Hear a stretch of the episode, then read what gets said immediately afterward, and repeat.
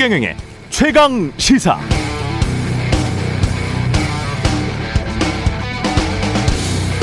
어제 경향신문에 특이한 기사가 하나 나왔습니다. 대장동 개발 비리 의혹에 연루된 화천대유 대주주 김만배와 박영수 전 특검이 2011년 대검 중앙수사부의 부산저축은행 수사를 계기로 대장동 개발과 연을 맺은 것으로 파악됐다. 2011년입니다. 2011년이면 2015년 대장동 사업 민간 합동 사업의 사업이 시작된 시점보다 무려 4년이 앞서는데 이 기사에 따르면 그때 김만배는 이미 기소 위기에 처한 대장동의 한 개발업자를 위해서 박영수 전 특검을 변호사로 소개해 줬다는 거죠. 2011년에. 그리고 당시에 부산저축은행 대검 주임 검사는 윤석열 중수 이과장이었다는 것이고 그런데 경향신문은 왜 단독이라면서 이 기사를 썼을까요? 우연히도 2016년 12월에 박영수와 윤석열은 특검과 특검 수사팀장으로 다시 만나고 박영수는 50억 클럽의 한 사람이자 화천대유의 고문으로 재등장하죠. 윤석열은 김만배 누나가 윤석열 부친의 연희동 저택을 2019년 샀다는 사실이 알려지면서 또 등장. 이른바 50억 클럽의 한 사람이라고 폭로된 김수남 전 검찰총장은 2012년부터 수원지검장을 맡았는데 수원지검 밑에는 성남지청이 있고 대장동은 성남시에 있습니다. 김수남 다음 다음 수원지검장을 맡은 사람이 강찬우인데요. 강찬우는 대장동 사업 인허가가 난 그해 2015년에 수원지검장이었어요. 2015년 대장동 의혹의 키맨이라는 남욱 변호사는 대장동 개발을 LH 주도해서 민간 개발로 바꿔달라는 청탁과 함께 개발업자에게 8억 3천만 원을 받은 혐의로 구속됐는데 1, 2심에서 모두 무죄가 나옵니다. 당시 남욱을 구속한 게 수원지검. 그런데 강찬우 전 수원지검장도 화천대유의 고문이 됐다는 거죠.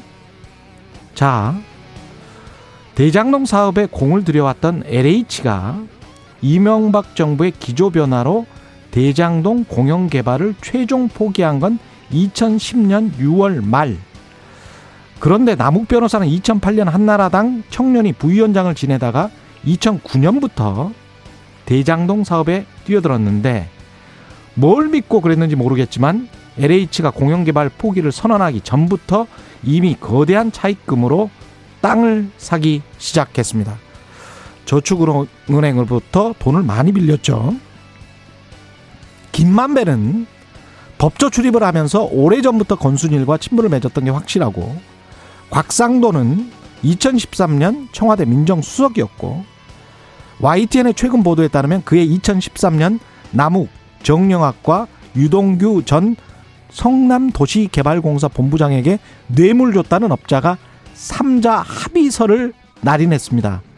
그러니까 유동규 역시도 이들 개발업자들과 2015년 이전부터 알고 있었다는 게 거의 확실합니다. 자, 이게 모두 뭘까요? 그러나 위 내용 중 이른바 50억 클럽의 인사들은 관련 사실을 부인하고 있다는 점 말씀드리고요. 그래서 이 모든 게 그냥 다 우연일 수도 있습니다. 그럼 경향신문은 왜 우연한 사람들의 우연한 인연에 대해 단독 기사를 쓰고 저는 왜 우연히 수원지검장에 꽂혀서 이런 오프닝을 하는 걸까요? 예. 우연히 그랬겠죠.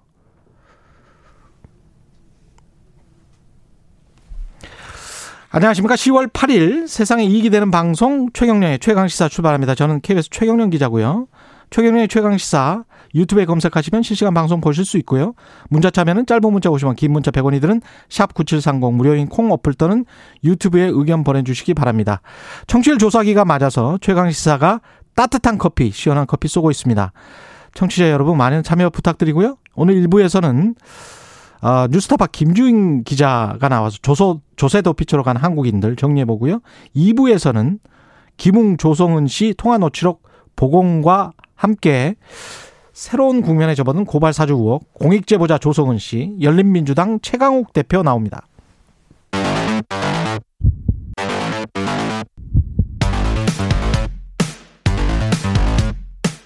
오늘 아침 가장 뜨거운 뉴스 뉴스 unboxing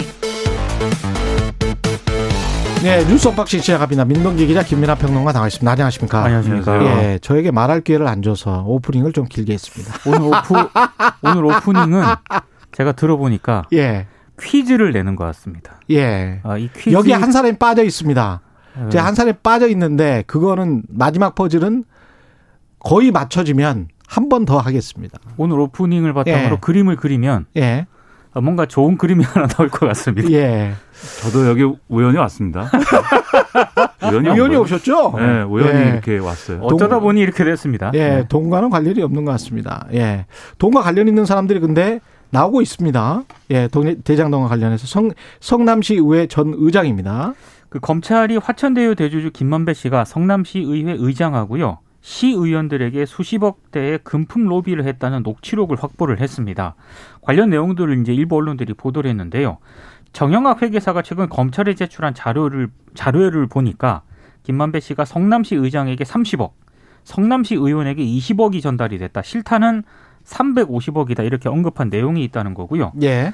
검찰이 이 녹취록을 바탕으로 화천대유 측이 금품 로비를 했을 가능성이 높다고 이렇게 판단을 하고 있습니다.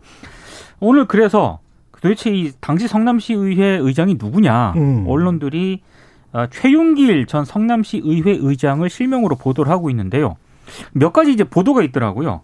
2010년 3월 시의원으로 있을 때 정영학 회계사를 비롯한 이 대장동 개발 민간 사업자로부터 LH의 대장동 사업 추진 근거가 된 주민연명부가 위조됐다는 원고를 받았고요.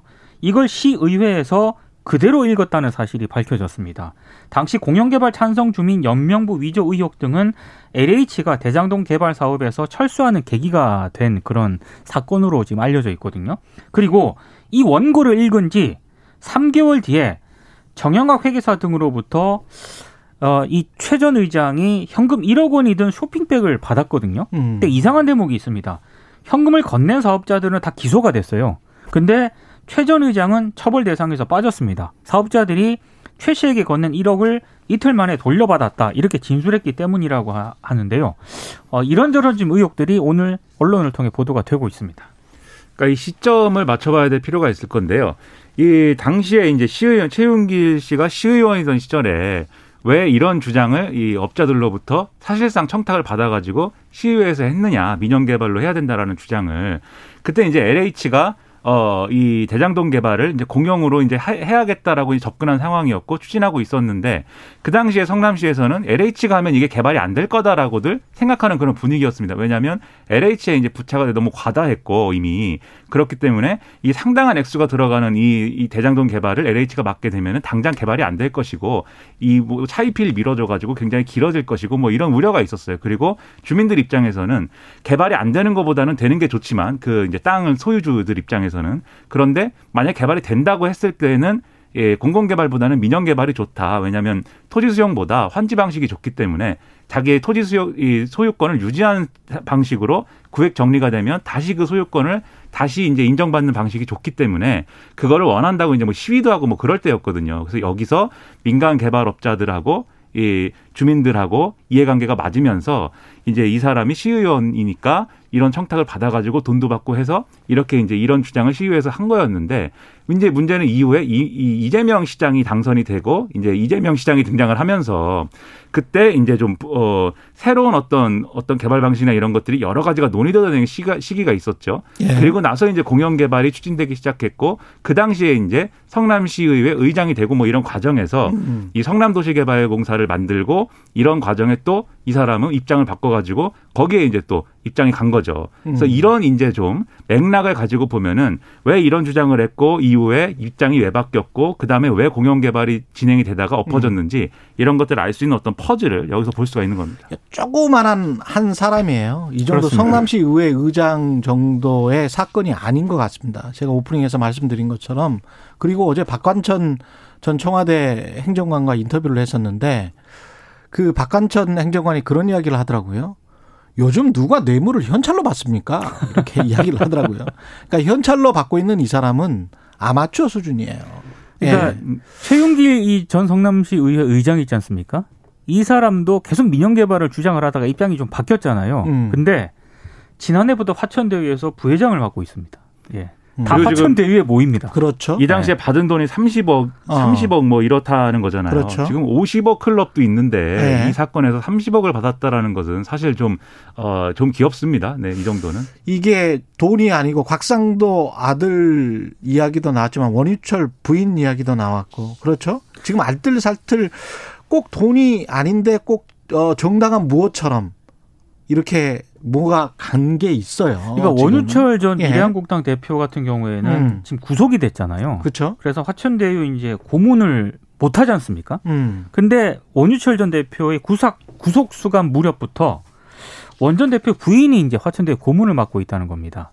구속 수감 무렵부터 그렇습니다. 원유철 전 대표는 불법 정치자금 수수 혐의로 구속 구속이 됐죠. 구속됐었고. 예, 그래서 예. 화천대유 쪽 입장은 가족이 힘들어서 도와준 것이다라는 그런 입장을 밝혔고요. 고문료는 월 600만 원 수준이라고 설명을 하고 있습니다. 가족이 힘들면 다 네. 도와주나? 너무 좋은 회사 같아요. 좋은 회사 같아요. 예, 행복한 회사였습니다. 예, 퇴직금도 막 50억씩 주고요. 그렇습니다. 예. 예. 그 천공 스님이라는 분은 스- 천공 스승입니까? 천공 천공 스, 스승입니다. 천공 스승은 어떤 분이죠? 그 흔히 말하는 그 윤석열 그 후보가 얘기한 예. 이른바 그 정법이라는 분이 예. 바로 이게 천공 스승인데요. 아, 정법이 천공 스승이죠? 그렇습니다. 예. 근데 이 천공 스승이 어제 YTN하고 인터뷰를 했거든요. 윤 전 총장의 그 검찰총장 사퇴 문제를 본인이 조언을 해줬다. 이렇게 얘기를 했습니다. 아, 사퇴하라고. 예, 그때 이제 사퇴와 관련해서 뭐 이런저런 질문을 했고 본인이 그 얘기를 좀 자문을 해줬다. 이렇게 주장을 했고요. 어, 김건희 씨의 소개로 이제 윤 전 총장을 알게 됐다라고 얘기를 했고 그리고 대선 출마를 선언한 뒤에는 윤석열 전 총장을 만나지 않았다. 멘토 관계도 아니다라고 얘기를 했습니다. 그리고 이른바 그 손바닥에 왕자 쓰고 토론회에 나온 곳 있지 않습니까? 혹시 여기에 개입이 된 것 아니냐라는 그런 얘기가 계속 돌았었는데 그것은 본인과 무관하다 이렇게 얘기를 했고요. 그리고 본인은 그런 짓 못하게 한다라는 점을 YTN 인터뷰에서 굉장히 강조를 했습니다. 이게 뭐 윤석열 전 총장이 유승민 전 의원하고 이제 이 대립을 하면서 예. 이, 이 여러 가지를 유승민 전 의원이 여러 이 예를 들면 역술 전문가 등등의 이름을 거론을 했는데 유독 이분에 대해서만 미신이라고 얘기하면 안 된다 이렇게 반응했다는 거잖아요. 그렇죠. 명예훼손이 될 수도 있다 이렇게 반응을 음. 했다는 거잖아요. 그리고 뭐 모르는 사이는 아니고 만난 적이 있다라고 얘기를 했고 토론회에서 이제 그런 이제 맥락을 보여주는 건데 그럼 실제로 이 사람이 윤석열 전 총장에게 얼마나 영향을 미친 거냐 이걸 이제 뭐 그럼 확인할 필요가 있을 것 같은데 사실 뭐 검찰총장 사퇴 문제를 조언해 줬다 이것도 사실 본인 주장이죠 사실 본인 주장이죠. 그렇습니다. 그리고 조언을 해줬다는 게 뭐 어떤 조언을 해준 건지 이것도 사실은 뭐 어, 규명해 봐야 될 문제인데 근데 이분이 평소에 주장하는 바가 이 뭘 여- 주장하는 분이에요, 이분은? 여러 가지 세간의 문제에 대해서는 일반적인 어떤 뭐 상식 수준의 이런 얘기를 하는데 음. 본인의 본인이 어쨌든 천공 스승이고 뭔가 아, 수련을 많이 하고 뭐 이런 사람이라는 거잖아요. 근데 수련, 본인이 스스로 스승이라고 하는 거예요? 뭐뭐 그럴 수도 있는데 스스로 자기는 스승이다? 뭐 네. 그렇게 얘기를 뭐 하는 것 같기도 합니다. 네, 예. 근데 이 자신의 어떤 수련 방법이나 이런 거에 대해서 다른 차원으로 이제 오간다든지 그리고 뭐 귀신 얘기도 하고 이렇게 사실 우리가 상식으로는 잘 이해할 수 없는 얘기를 많이 했거든요. 예. 그래서 이 사람이 진짜로 윤석열 전 총장에게 실질적인 어떤 영향을 미쳤다라고 하면은 그것은 상당히 논란이 큰 그런 사안이 될 수밖에 없는 거죠.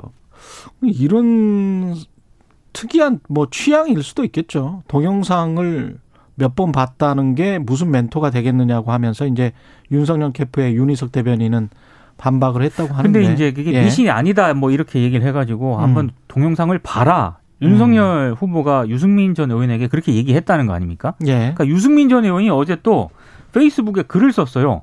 그 봐라고 해서 내가 동영상 봤다. 그런데 아, 예. 어, 유튜브에 게재된 아빠랑 살래, 엄마랑 살래라는 그런 동영상이 있는데 음. 여기 그 동영상에는 엄마는 근이 없다. 그래서 아이를 키우면 안 된다 이런 내용이 있다. 아, 예, 이런 내용이 있는데 무슨 얘기인지도 모르겠네요. 이런 뭐야? 영상을 봐서 손바닥에 왕자 쓴채 토론에 나온 거냐? 음. 또 이렇게 이제 유승민 전 의원이 페이스북에 쓰기도 했습니다. 상식적이지는 않네요. 윤석열 예. 전 총장이 이제 배우자 김건희 씨가 이 추천해줘 갖고 이제 이런 것들을 보게 됐다라고 이제 얘기를 하는 거잖아요. 지금 이 천공 스승이라는 사람은 네. 예. 그런 걸 보면은 어떻게 보면 뭐 로맨스일 수도 있고 뭐 그런 것 같습니다. 예. 취향의 문제이겠죠, 뭐. 예. 김건희 씨 관련해서는 어, 허위 경력 의혹이 계속 드러나고 있네요. 그러니까 이 예. 김건희 씨가 2004년 서일대 이력서를 제출을 했거든요. 음. 근데 이 이력서를 보면 97년부터 98년까지 서울 대도초등학교 그리고 98년에는 서울 광남중학교 2001년에는 서울 영락고하고 서울 아, 영락의료과학고에서 근무했다. 거기서 이- 선생님 했다? 예, 이렇게 예. 내용이 기재가 되어 있는데요. 근데 이 더불어민주당 이 도종환 의원이 서울시 교육청으로부터 이걸 자료를 제출을 받았는데 여기 보면은 그렇 근무한 적이 없는 것으로 지금 되어 있습니다. 근무한 적은 없다. 예, 다만 2001년 그 해에 근무한 적은 없다. 없다는 거예요. 예. 그래서 다만 2001년에 영락 여상에서 미술 강사로 근무한 이력이 확인이 됐는데요. 음. 그래서 뭐 안민석 의원 같은 경우에는 이거는 사실상의 사문서 위조다 이렇게 비판을 했고 그리고 강민정 열린민주당 의원도요. 예. 해당 이력서 학령란에도 허위 사실을 기재했다라고 지적을 했는데 이 대목은 뭐냐면은 이 학령 학령란을 보면 2003년 국민대 테크노 디자인 대학원 박사 과정 BK21 사업 프로젝트 이렇게 기재가 되어 있거든요. 근데 교육부로부터 확인을 해 보니까 당시 김건희 씨의 국민대 BK21 사업 참여 여부를 확인한 결과 해당 사항 없음. 이렇게 교육, 교육 부가 통보를 했다는 겁니다. 예. 그러니까 이게 지금 이게 허위 기재 아니냐 이런 논란이 제기가 되고 근데 있습니다. 이렇게 허위 기재를 해서 다른 어떤 조금 더 좋은 어떤 직업이나 직장을 얻게 됐다면 이거는 문제 아닌가요? 당연히 문제죠. 그래서 예. 이 의혹이 사실인지 아닌지를 윤석열 전 총장이나 캠프에서 예. 확인하는 방식이라든가 이런 게 중요한데 그러 근데 윤석열 전 총장이 당장 뭐라고 했냐면 이렇게 이 당시에 제출했던 그런 것들은 정당하게 저- 제출했던 것이고 음. 그리고 서울시 교육청이 왜 이 이전에 이력이 없었다고 얘기하는지는 난 모르겠고 그리고 결혼 전의 일이라 잘 모르겠고 별도의 공식 입장 얘기하지 않을 거다라고 얘기했거든요. 근데 이게 결혼 전의 일이면은 이 입장이 필요 없다라고 하는 것은 제가 볼 때는 그 제대로 된 대응이라고 볼 수가 없고요. 그렇죠. 왜냐하면 어쨌든 대통령이 되겠다고 지금 이 경선 후보로 뛰고 있는 거잖아요. 예. 그러면 만약에 대통령이 될 경우에는 김건희 씨는 이제 영부인이 되는 건데 예. 그 영부인이 과거에 이제 예를 들면 혹시라도 다 이러한 허위 경력이야. 그렇죠. 예. 그렇다고 하면 그거는 국격에 문제가 생기는 것이기 때문에 이상한 거죠. 네. 예. 그렇기 때문에 이 문제에 대해서 만약에 뭔가 억울한 것이면 지금 의혹 제기가 억울한 것이면 음. 명확하게 해명을 해주는 게 필요할 것 같고요. 그게 아니면 음. 그좀이 해명도 저는 자, 이해가 안 가는 게요. 예. 교육부하고 서울시 교육청이 확인을 해본 결과 그런 이력은 없음이라고 통보를 했다는 거 아닙니까? 그렇죠. 근데 그러면 뭐 공식적으로 뭐 안 한 거잖아요. 그렇죠. 그렇죠. 근데 안 했는데 그러면 왜 했다고 썼는지. 첫째, 정말로 그냥 허위 경력을 아무 근거 없이 쓴 건지. 둘째, 아니면 그게 꼭 정식 어떤 절차가 아니더라도 정식 무- 교사는 아니더라도 네, 무슨 일이라도 했다는 건지. 그렇죠. 아니면 셋째, 교육청이 뭐 해킹을 당해서 그런 거라든지 뭐 음. 이- 이게 설명이 있어야 되는 거라는 거죠. 그런데 결혼 전의 일이기 때문에 설명할 게 없다라고 하면 관련해서 그 학교에다가 뭔가를 제출을 했었을 때 그 서류랄지 뭐 이런 것들도 다시 한번 봐봐야 되는 거 아닌가 그렇습니다. 싶습니다. 그렇습니다. 예. 그런 얘기를 해줘야 된다는 거죠. 뉴스 unboxing 민동기 기자 김민아 평론가였습니다. 고맙습니다. 고맙습니다. KBS 일라디오 최경영의 최강시사 듣고 계신 지금 시각은 7시 38분입니다.